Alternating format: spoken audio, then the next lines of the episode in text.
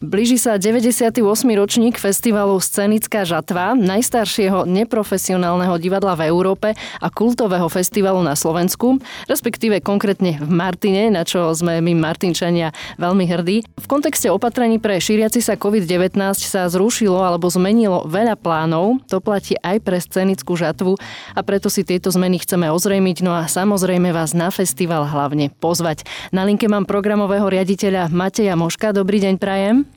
Dobrý deň, prajem. Hneď na úvod si môžeme teda povedať tie podstatné zmeny, ktoré s aktuálnym ročníkom nastali. Týkajú sa miesta a času, tak kedy a kde sa koná deväťdesiaty ôsmy ročník Scenickej žatvy? Tento ročník Scenickej žatvy sa bude konať výnimočne v decembri, sedemnásteho až dvadsiateho decembra. A nebude to v Martine, bude to v Bratislave. Martinčania, ľudia z okolia, ktorí teda festival pravidelne navštevujú, sa teda nemusia obávať, že sa festival na dobro presunie niekde inde, lebo použili ste to slovičko výnimočne. Áno, určite áno. Je to celé spôsobené len situáciou, ktorú sme my nemohli ovplyvniť a vlastne nemohol ovplyvniť nikto na tomto svete. A samozrejme budúci rok plánujeme, plánujeme festival vrátiť Martinčanom. Takže Martinčania nemusia panikáriť. Už ste mali aj nejaké reakcie od ľudí na tieto zmeny? Áno, samozrejme. A hneď po tom, čo sme túto zmenu oznámili, tak sa veľmi veľa Martinčanom začalo búriť a, a hľadali spôsob, ako ten festival dostať naspäť do Martina. Dokonca sa báli, že Bratislavčania im ten festival ukradli. Takže sme to potom museli nejako hasiť a vysvetľovať ľuďom, že to tak vôbec nie je. Ale mnoho, okrem týchto nie veľmi pozitívnych a povzbudivých reakcií, tak sme mali aj mnoho toho z tej opačnej strany, pretože už teraz máme preddohodnuté spolupráce s inštitúciami a ľuďmi v Martine na ten budúci ročník, o ktorých sme predtým ani len nevedeli. Že sa nám ozvali práve preto, že mali potrebu ten festival zachraňovať. A pokiaľ by nebol presunutý, tak vlastne by im to ani len nenapadlo, pretože by považovali ten festival za samozrejmosť v Martine. Čiže všetko zlé je na niečo dobré. Aj toto nám všetkým, nielen teda Martinčanom, ale aj Notke, myslím, že do budúcnosti veľmi pomôže. Takže aj na základe takých nepriaznivých udalostí ste aspoň zistili, že ľudia sa vedia zmobilizovať, záujem o divadlo, o kultúru tu stále je a bude. Prečo sa vlastne zmenilo aj to miesto konania festivalu? Je pochopiteľné, že sa veľa vecí zrušilo, plány sa odložili, všetko sa spomalilo, ale ako to súvisí s tým priestorom? Ono je ten príbeh veľmi jednoduchý. Hneď keď sa začala táto situácia, tak som v marci volal do Slovenského komorného divadla s tým, že v prípade, že by sme museli meniť termín festivalu, či by nám vedeli tiež poskytnúť priestor, lebo tam sme mali už rok dopredu rezervovaný termín na ten pôvodný čas, teda koncom augusta.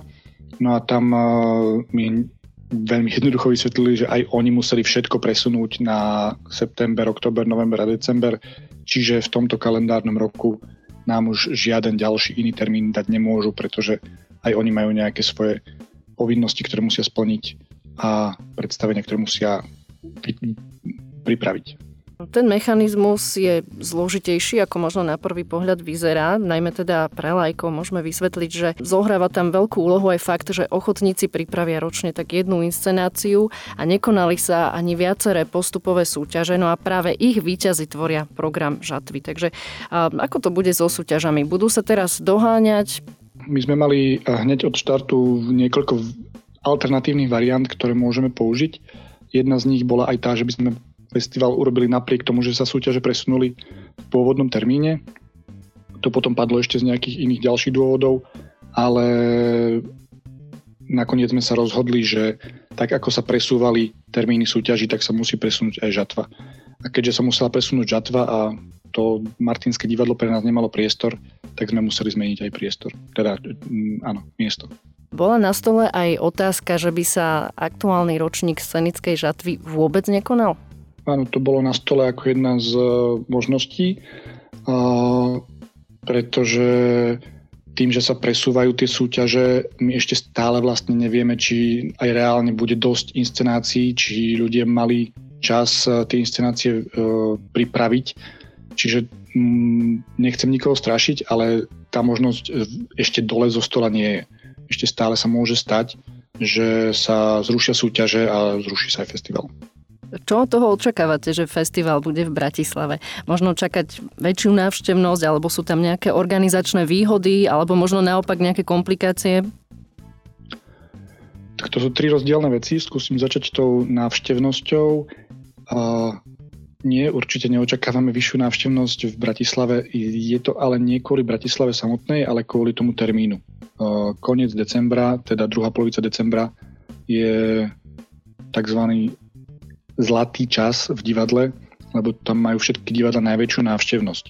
A festival, ktorý tam bude vlastne importovaný, bude mať veľmi ťažkú situáciu v porovnaní s ostatnými divadlami, ktoré budú hlavne na tento čas naháňať ľudí do svojich divadiel. Čiže tá konkurencia bude, bude obrovská. Čiže určite to nie je žiadna výhoda z tohto pohľadu. Ale organizačne napríklad tam samozrejme výhoda je, pretože mnohí ľudia, ktorí ten festival v Martine robia, tak nie sú Martinčania. Ten festival v Martine práve že primárne robia ľudia, ktorí sú zamestnancami Národného svetového centra a nebudeme ich musieť ubytovať napríklad v Bratislave, keďže to sídli tam. A, ale zase bude to mať aj iné nevýhody, lebo Bratislava je väčšia, menej centralizovaná, bude sa náročnejšie vytvárať atmosfér, atmosféra na tom festivale. Samotná sezóna sa teda aj presunula z jary na jeseň. Festival sa teda koná v decembri, čo je už výrazne chladné obdobie. A v rámci programu sme predsa len zvyknutí, že niektoré tie predstavenia alebo aj sprievodné podujatia sa konajú aj v exteriéri alebo vo festivalovom stane. Presunie sa to teda radšej do interiéru, tieto plánované akcie, alebo budú nejaké vyhrievané šapitá? Ako sa toto vyrieši? Pôjdeme do interiérov. Ten čas, sedemnásteho až dvadsiateho december, je čas, kedy sú v Bratislave veľké vianočné trhy, vlastne takmer po celom meste. Čiže toho exteriérového programu bude v Bratislave dosť a išli by sme úplne do konkurencie, ktorú by sme nemohli vyhrať, pretože tam budú komerčné podujatia, ktoré majú za účel pritiahnuť ľudí na, tie, na, na tieto trhoviská. Čiže my budeme skôr hľadať spôsoby, ako dostať ten priestor do interiéru, teda ako dostať ľudí do interiérov, kde je teplo. A už sú aj konkretizované nejaké priestory? Kde je teplo v Bratislave? No, úplne základná výhoda, ktorú, ktorú vlastne Národné svetové centrum v tomto smere má, je to, že Národné svetové centrum má svoj vlastný priestor. Čiže my budeme mať tú ako keby základňu vo, vo V-klube, ktorý možno mnohí aj poznajú. A A okrem toho samozrejme jednáme s nejakými inými ďalšími divadlami, ale ešte nemáme nič na sto percent potvrdené, takže nechcel by som to nejako konkretizovať. Ako to vyzerá v tom zákulisí organizačného tímu? Vy ste už aj povedali, a ja predpokladám teda, že aktuálny ročník začal s prípravami už dávno pred plánovaným termínom. No nastalo teda veľa zmien, určite to chcelo veľa práce, vykomunikovať si všetko. Skúste poslucháčom tak stručne približiť, že čo sa vlastne dialo a deje na pozadí, lebo je to určite náročný proces. No, samozrejme, najväčší problém celého tohoto je zháňať nové priestory a nejaké miestne partnerstvá, pretože v Martine už máme nejaké vychodené cestičky, máme tam mnoho ľudí, ktorí, ktorí s nami dl- dlhoročne spolupracujú, aj mnoho organizácií, na ktoré sa vieme spoľahnúť, vieme sa s nimi dohodnúť, mnohé z nich už aj rátajú s tým, že ten priestor na konci augusta nám predrezervujú. Ale teraz ideme do Bratislavy, kde nič z toho nemáme. Nemáme tam uh, okrem toho V-klubu vlastne žiadne takéto dlhodobejšie partnerstva. Čo je, je uh, výhoda je, je tá, že posledné dva roky sa robila v Bratislave uh, tvorba. Je to festival, kde sa vlastne niektoré predstavenia aj zo Scenickej žatvy, ale aj z úplne iných umeleckých druhov ukážu bratislavčanom presne z tohto ochotníckeho prostredia. Čiže za tie dva roky už sú nejaké partnerstvá, nejaké, ne, nejaké cesty, ako sa dajú veci robiť, ale nie je to ani zďaleka tak, ako v, ako v Martine. My sme si teda už tie technicko-organizačné zmeny a detaily povedali. Poďme teraz k programu. Ten je v akom štádiu? Už možno hovoriť o, predsa len o nejakých konkrétnych menách alebo možno nejakých novinkách na aktuálny ročník? No tým, že je ten festival viazaný na súťaže a hlavný program tvoria víťazi súťaží v Ochotníckom divadle a v umeleckom prednese, tak vlastne v tomto momente ešte nevieme povedať ani jedno jediné meno, ani jeden jediný súbor, ktorý bude v hlavnom programe.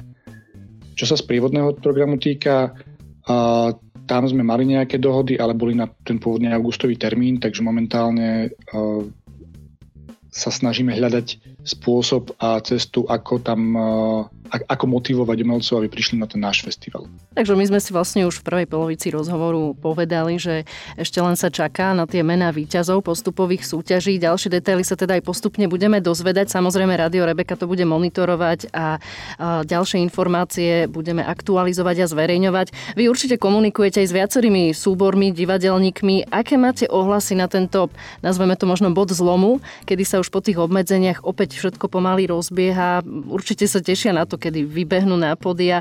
Aká je v tejto oblasti momentálne atmosféra?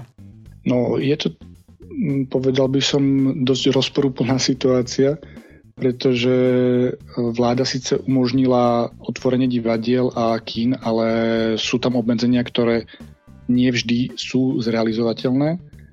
Jedno z tých obmedzení je maximálny počet do sto ľudí, čo by nebol až taký problém, ale aj v kinách, aj v divadlách, čo viem, tak uh, sú problémy s naplňaním tých dvojmetrových rozostupov, pretože práve kvôli ním sa radikálne znižuje kapacita divadiel a, a kinových sál.